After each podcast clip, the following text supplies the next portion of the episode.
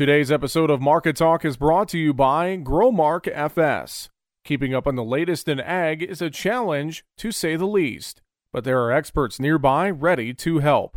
You'll find them at your local FS. You can trust them to bring you customized agronomic, grain, and energy solutions born of the latest thinking. That's because FS specialists receive continuous training that keeps them current on the latest trends, practices, and technologies so you'll get local expertise that's both exceptional and up to date. Visit fssystem.com to learn how FS is bringing you what's next.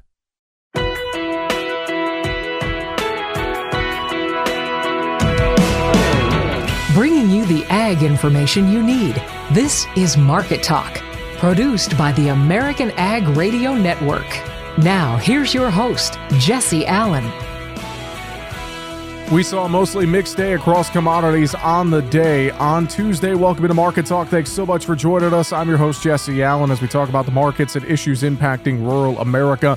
Coming up on today's show, we're going to talk markets with Matt Bennett of agmarket.net coming up here in segment two and three today. Also, take a look at some of the news headlines in agriculture at the end of the show, including an EPA hearing on Tuesday about the renewable fuel standard. We'll get to that and more coming up. First up, though, kicking off the show, we're talking New Year's resolutions for farmers and their business goals. We're talking now with Devon Cook of Pinion Global. Devon, thanks for joining us today. Hope you're doing well. Welcome onto the show.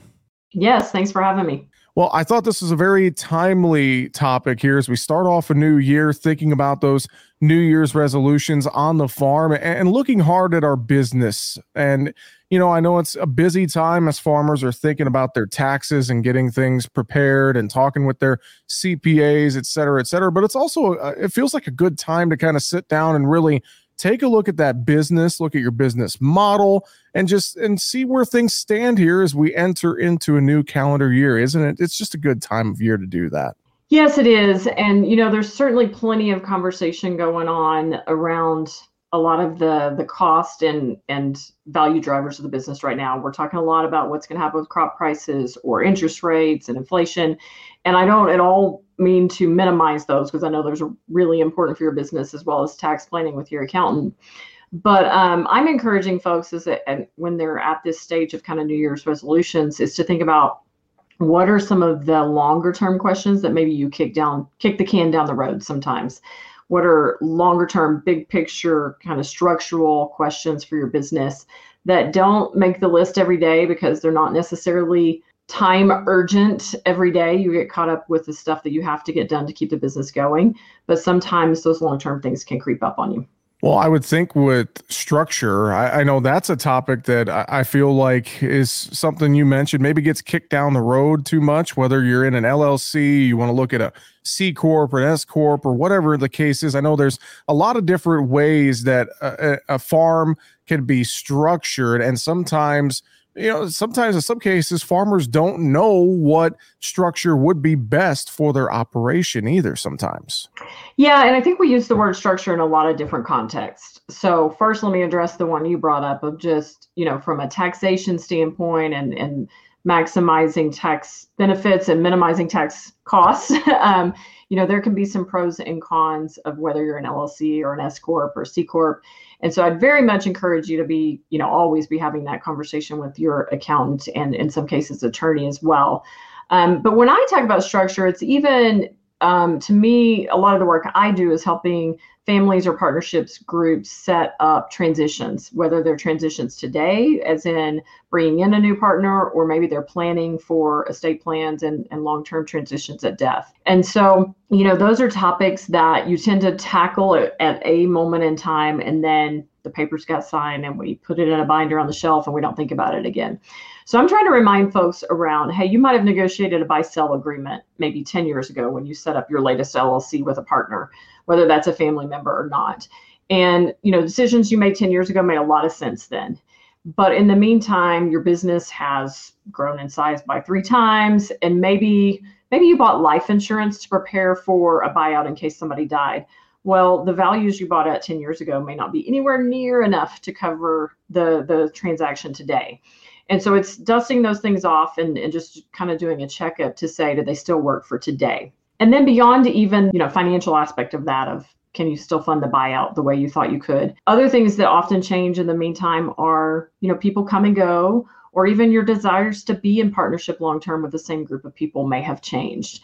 And that's not a bad thing. I mean, it has a little bit of stigma to think about, to talk about, you know, is the partnership structure we're in today still still what we want to be working towards over the next 10 years. And so if you need to have some of those tough conversations, again, whether it's with family or with non-family, those are important. And it's a can, you know, that really jumps up and cuts you someday mm-hmm. down the mm-hmm. road if you haven't dealt with it succession planning is always a, a topic of discussion, uh, especially especially amongst family members. I know that could be a challenging, tough discussion, as you alluded to. Mm-hmm. So always good to kind of bring that up and revisit it uh, here. And, and this is a, as good a time of any to do that. What are some ways that folks can reach out for assistance when they're looking at different things, like with their structure, looking at succession planning, looking at past business plans, etc? What are some different things that folks could do to try and find some assistance at helping to make any new decisions? Sure. I think there's a few different places to to look to, for assistance. First one, obviously, is professional advisors, and we we Opinion would love to help you with that. Um, we are a accounting and financial consulting firm, but we also handle the softer side of the equation. And in fact, that's what I spend a lot of my time doing is facil- facilitating families through some of those more awkward or tough conversations that they've been avoiding. Um, so your professional advisory team, whether that's us or someone else, is is certainly folks that you want to have in the mix anytime you're considering big changes to the business. In addition to that, um, sometimes you can really learn a lot from peers and their experiences. So I encourage people to think about um, how are you putting a network of folks around you that bring you new ideas and support you. Uh, we run a number of peer executive education groups um, that are really great venues for you. I say you learn from your peers and you learn with your peers, meaning some of the content of those meetings is internal, sharing with each other, and some of it is that we bring really good expertise to the table.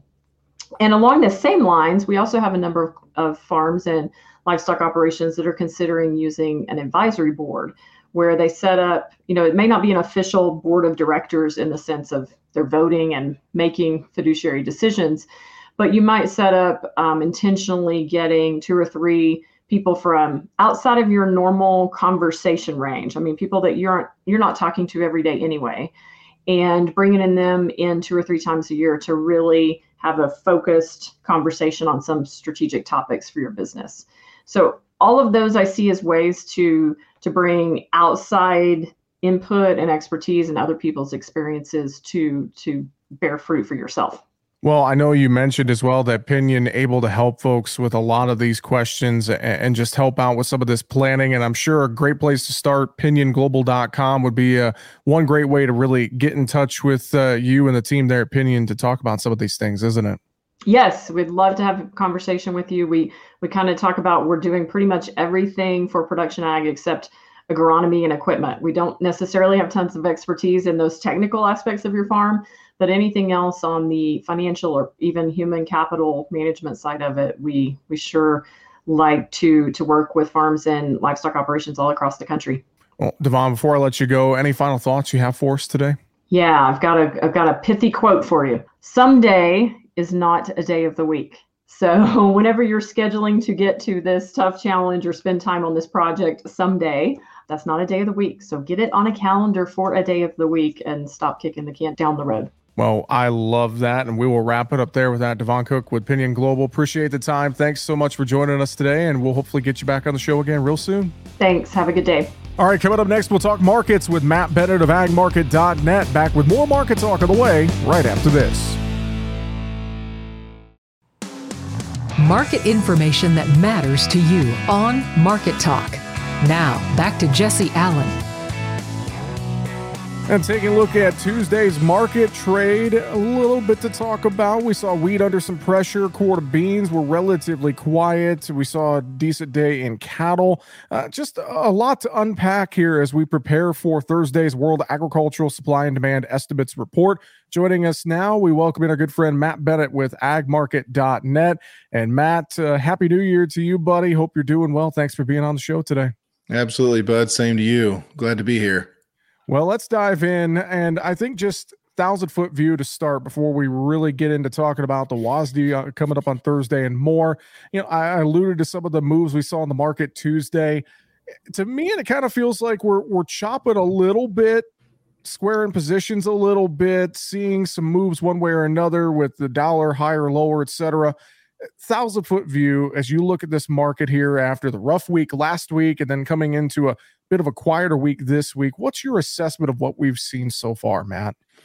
Yeah, I think whenever it gets right down to it, we've you know we lost some ground since the first of the year, especially with corn. Uh, but let's be uh, frank about it. You know, going into the end of the year, we actually rallied corn and beans, mm-hmm. rallied healthily. Uh, and whenever you look at no beans, July beans, and these corn, as of Jan 1 or the calendar turn is the highest prices we'd ever seen for those three.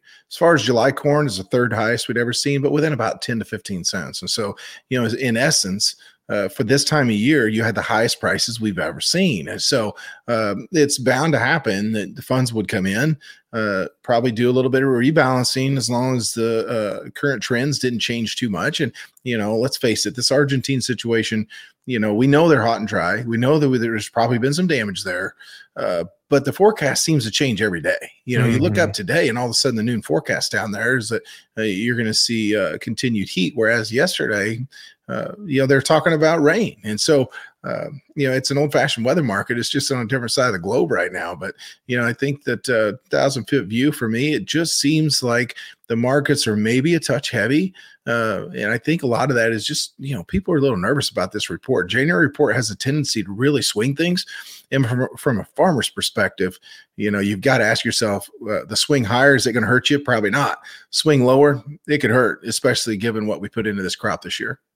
Well, and I, am glad you you set it up that way as well because I think about that rally we had through the holidays, and then we we essentially gave it all back, and we're kind of sitting right now about where we were before the rally started. So going into this January report, I, I think it begs the question: if I'm a producer here, new calendar year, I know there's been some farmers selling, maybe haven't done quite a, a whole lot yet, but you want to protect yourself. It, it seems like it seems like a no-brainer to try and protect some of these levels here heading into what you mentioned is typically a very big and can be a very market moving report.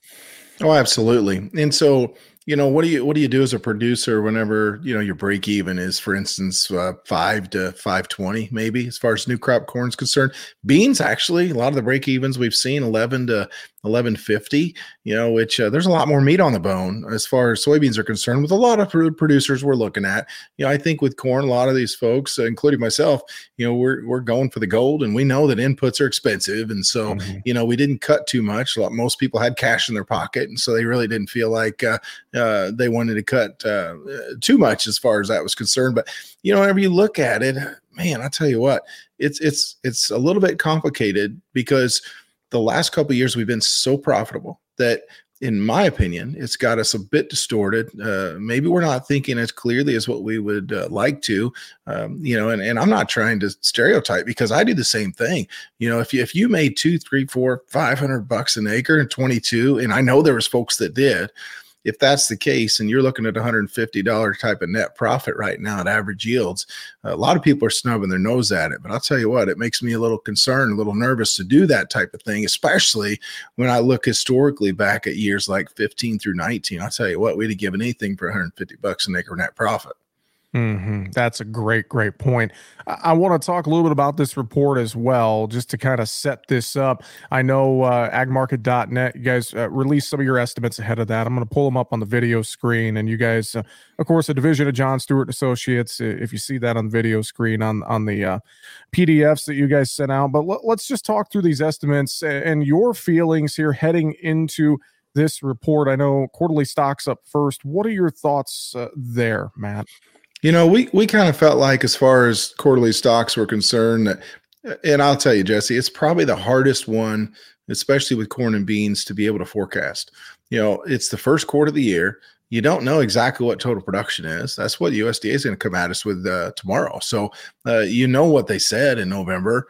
Uh, you know what acreage was, and you know what yield was, but it, it's a tough one to to forecast. And so you know we felt like quarterly stocks would come in, as you see, kind of right in the middle of the range of guesses. But one thing I want to point out on corn, Jesse, is that your range of guesses is 10 7 up to 11 9.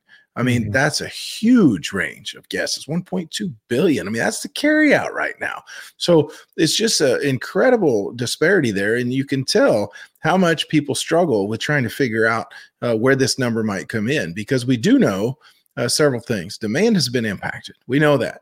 Now, does that mean the USDA is going to come in and just slash the heck out of demand? Eh, not necessarily because we're early in the year you know, and they can make all kinds of assumptions as to how things are going to happen uh, throughout the rest of this marketing year. But uh, the bottom line is demand has been impacted by high prices because high prices cure high prices. We know that it just it's just the way things work, and so it's going to be very interesting as we come in here to not only get you know final yield, but to see what these carryouts look like because this is where the rubber hits the road. You know, mm-hmm. is is uh, uh, what are stocks? You know, what what are what's the carryout going to be for this marketing year? It's going to be very interesting going to be very interesting. It seems like a, a, lot of folks casting a wide net here just to try and get some answers.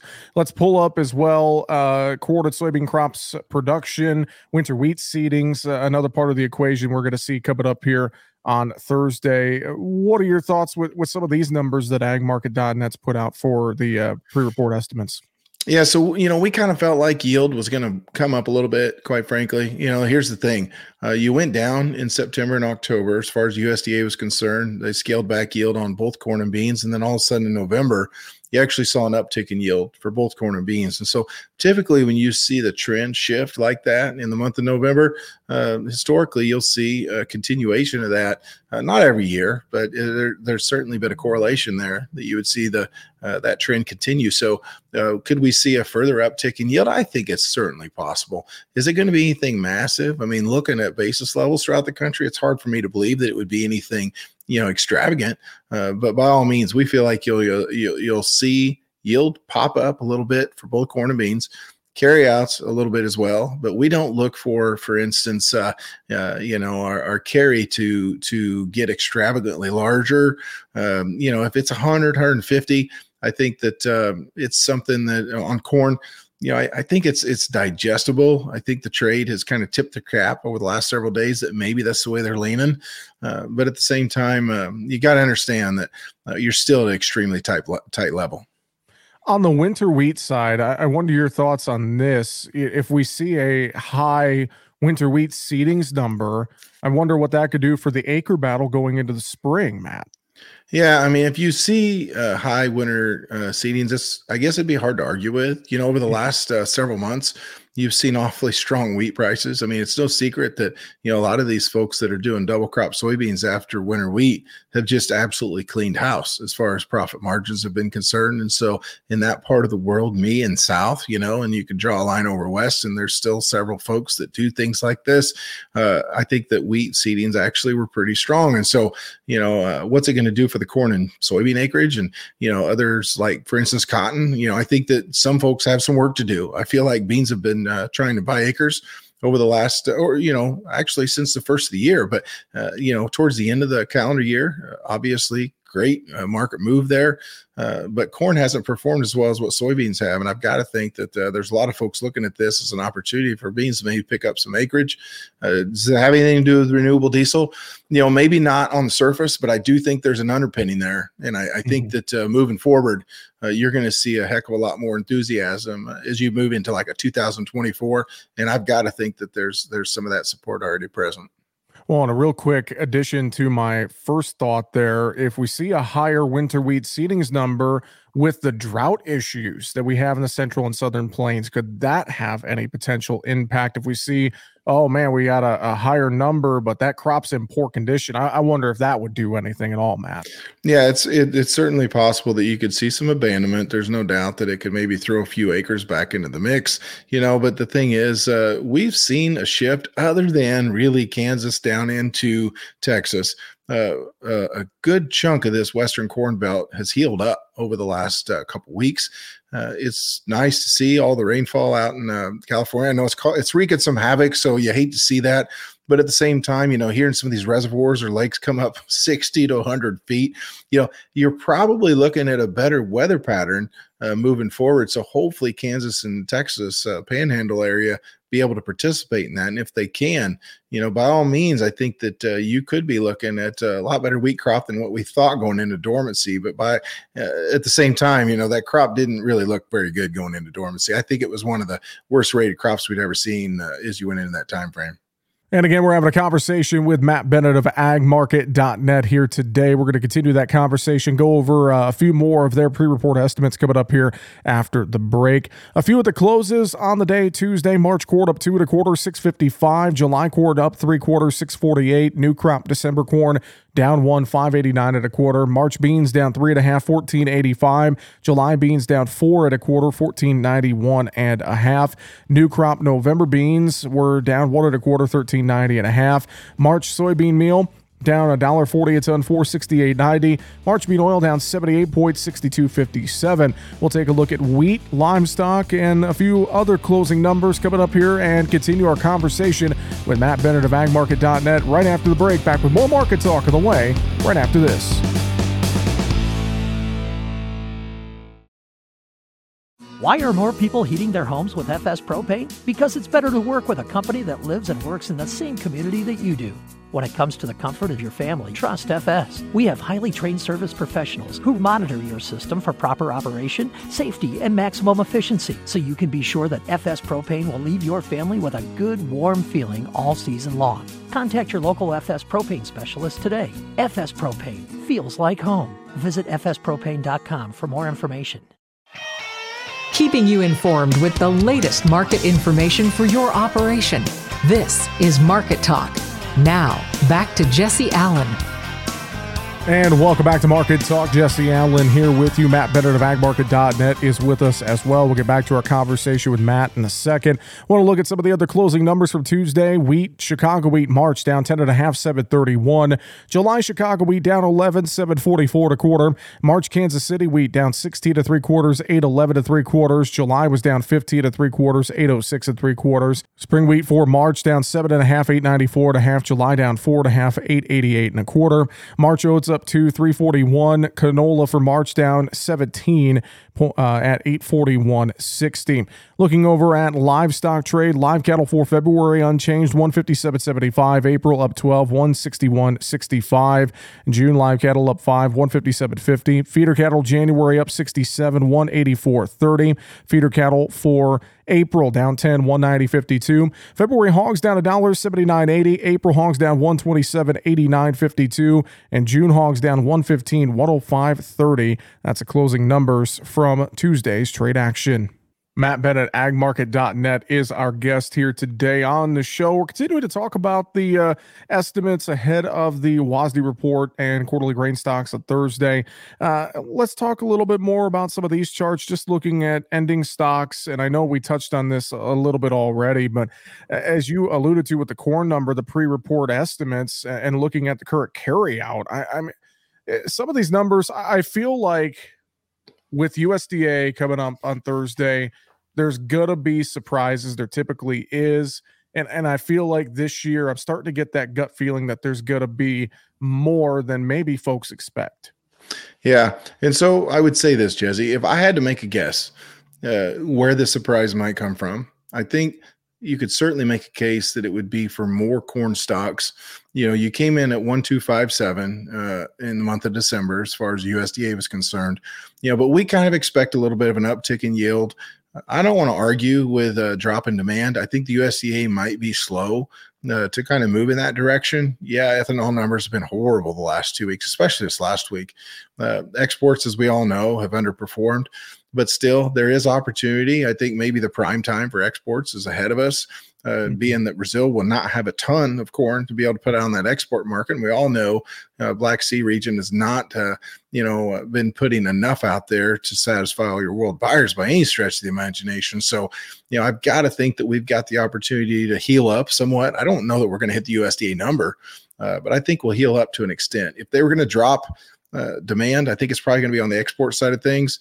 You know, this residual number is always impossible to guess, but uh, mm-hmm. there could be some movement there too. So, you know, if you came in above that highest estimate at 1.405, uh, uh, it wouldn't shock me. You know, yeah, we came in at 1314. That was our best guess given the information we had.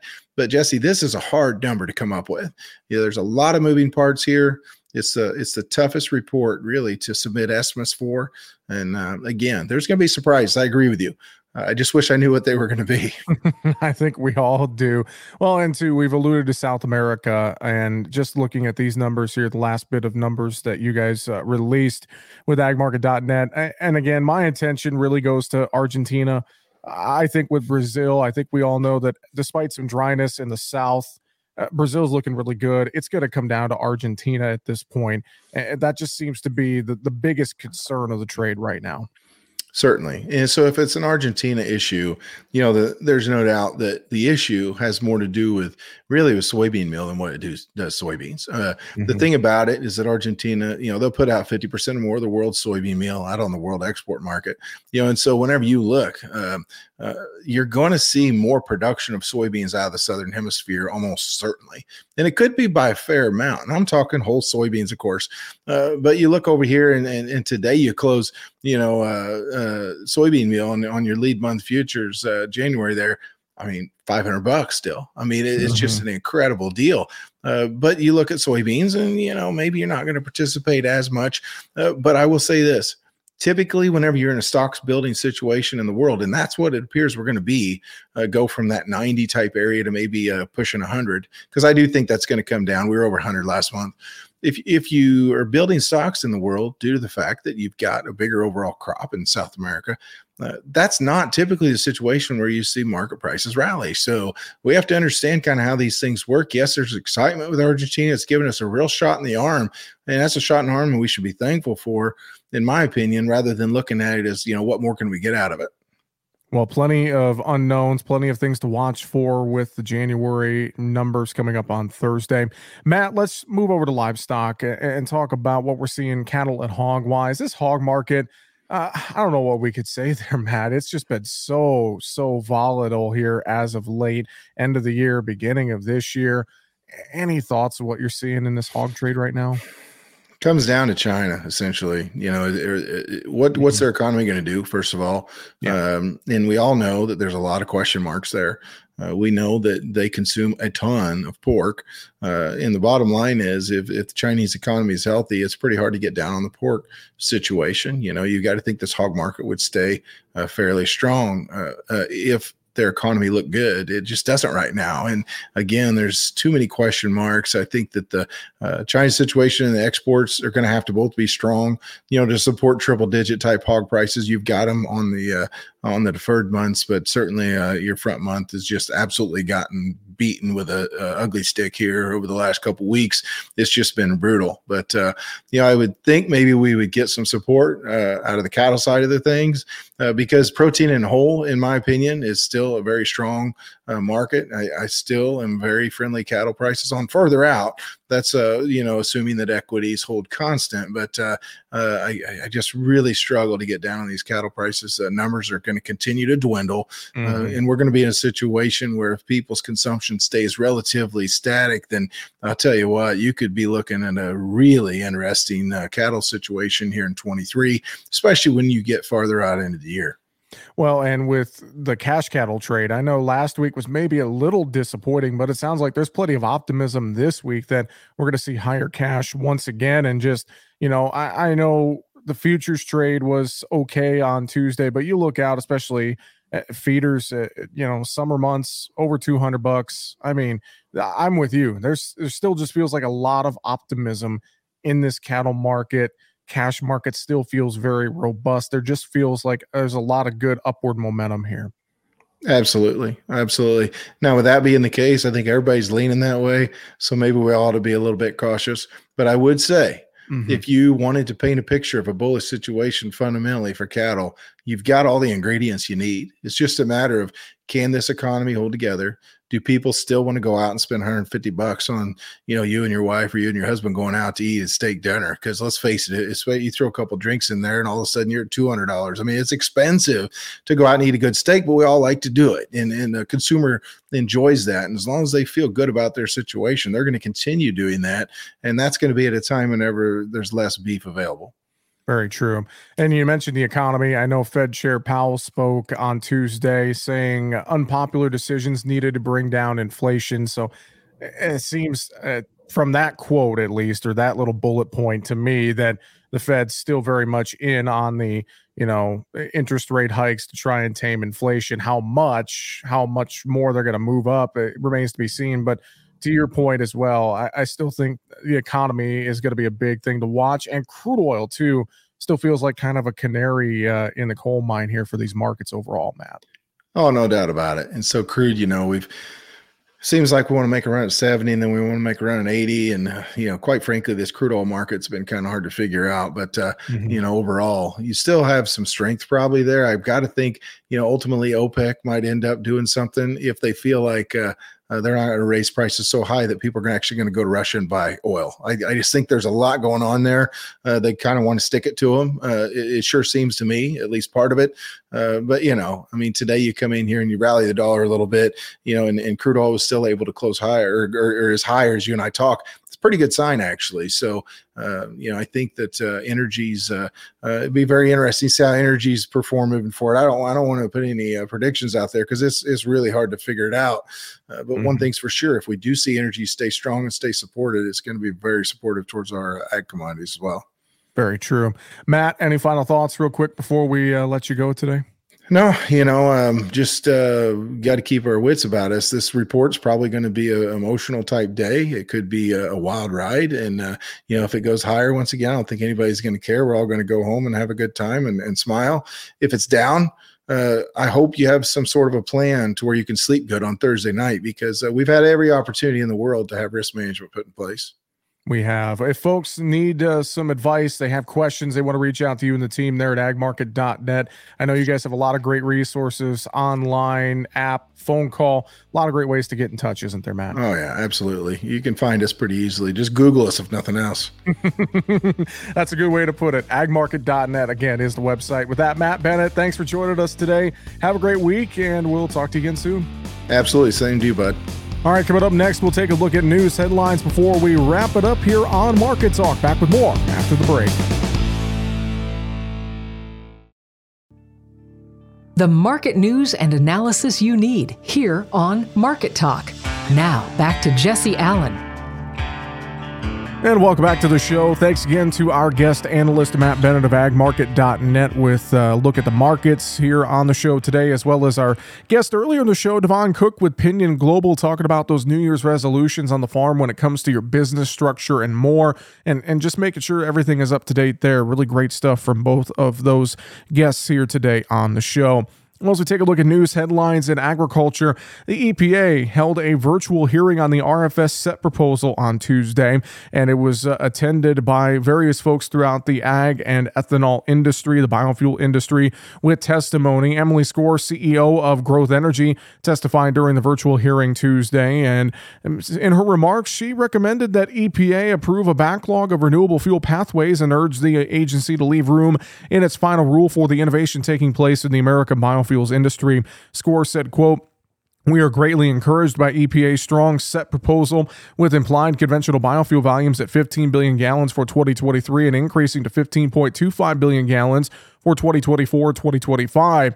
Skor said moving forward, our opportunities for growth across both conventional and advanced biofuels are linked, so it is important that the proposed volumes reflect industry growth and innovation. Specifically, we ask that EPA clear the backlog of pathway approvals for renewable fuels, including cellulosic biofuels from kernel fiber advanced biofuels from corn oil produced at bioethanol wet mills and bioethanol produced using carbon capture technologies end quote other groups attended the virtual hearing. Tom Haag, president of the National Corn Growers Association, said, quote, We support the growth trajectory in EPA's proposal. However, with continued pressure on energy security and costs and the need to accelerate carbon emission reductions, biofuels can contribute even more. We ask EPA to continue working with us on complementary policies that advance higher ethanol blends, enabling ethanol to do more to cut both emissions and costs, end quote.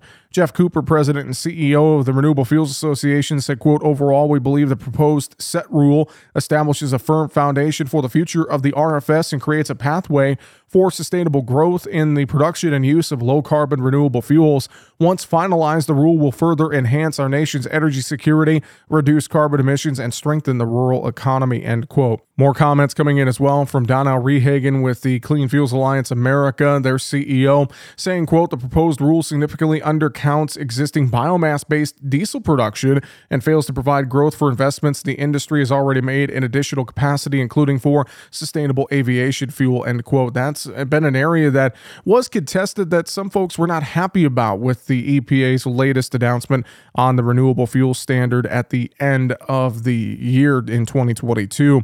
Also, uh, Brooke Coleman, executive director of the Advanced Biofuels Business Council, says, "quote We appreciate EPA's commitment to setting a multi-year RVO curtailing small refiner exemptions, and establishing reasonable growth across all categories of biofuel, EPA did leave some tools on the shelf for promoting innovation in the cellulosic biofuels industry and optimizing U.S. investment in this critical ultra low carbon liquid fuel sector.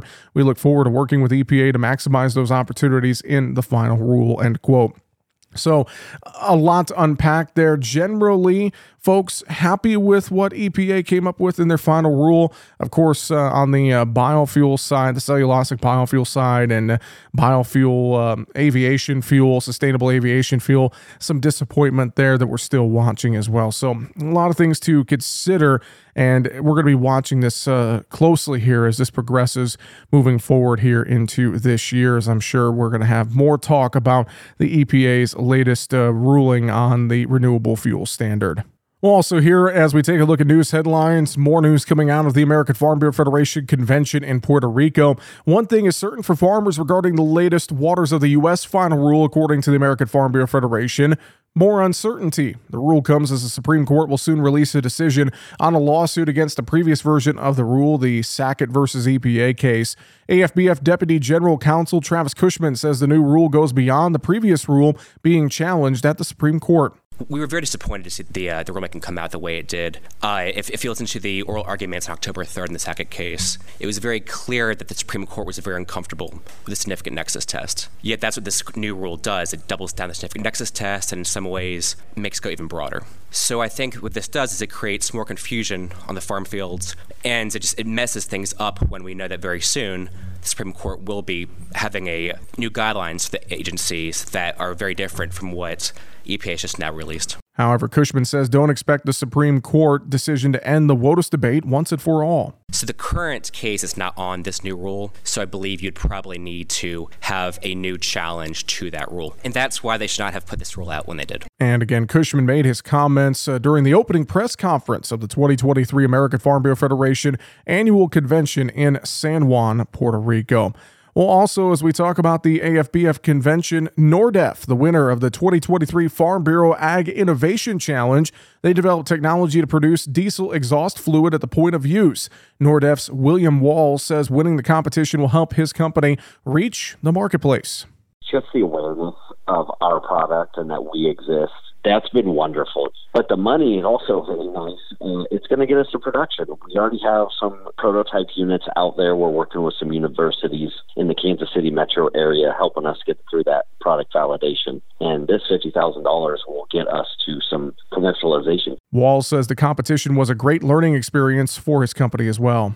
The competition process has been great. We got to spend some time with Cornell University and some professors who helped us strengthen our elevator pitch but the exposure again, the relationships, the networking has been wonderful, and we've gotten to meet a lot of great people who have only validated our idea and our business model well, M Genesis Inc. was named runner up in the contest and received a total of $20,000. Finalist Michael Logic LLC won the People's Choice Award, and finalist Chop Local also competed in the Final Four. Walls encourages others to apply for the next competition. Farm Credit, Bayer Crop Science, John Deere, Farm Bureau Bank, and Farm Bureau Financial Services support the Ag Innovation Challenge, and AFBF is accepting applications now for the 2024 competition. You can learn more at fb.org forward slash challenge. Again, that's online fb.org forward slash challenge. Well, that is going to do it for the show here today. Coming up tomorrow, we'll talk markets with Mike Zuzolo of Global Commodity Analytics. Thanks for joining us here today on Market Talk. I'm your host, Jesse Allen. Have a great rest of your day. We'll talk to you tomorrow.